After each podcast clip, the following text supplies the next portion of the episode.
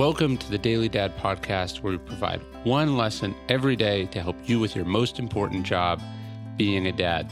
These are lessons inspired by ancient philosophy, by practical wisdom, and insights from dads all over the world. Thank you for listening, and we hope this helps.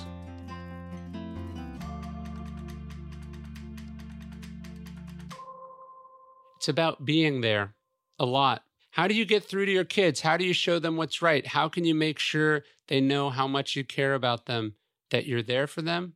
The answer is simple you can be there a lot. There's a joke that the word love is actually spelled T I M E, and it's true.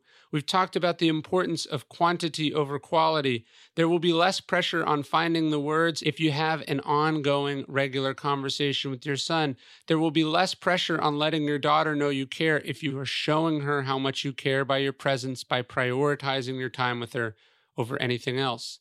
A comedian gets better the more stage time they have. A baseball player gets better for every at bat.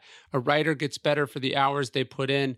And so it goes with any kind of mastery, and so it goes with parenting. Put in the time, be there. Being a great dad is not just about pivotal moments. It's not this one instance where you reach them. It's not about this one split second where you save them from stepping into traffic. It's not just providing for them or getting them into a great school so they can get ahead in life. It might be also those things, but it is mainly and mostly day to day T I M E. It's the modeling each morning and each moment of what being a good person looks like.